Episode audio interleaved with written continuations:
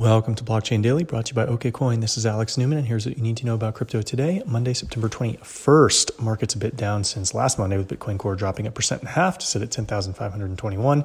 Ethereum down 7% to 349. Bitcoin Cash ABC down 5% to 215. XRP down 8% to 23 cents. Lots of Bitcoin and crypto expansion news today.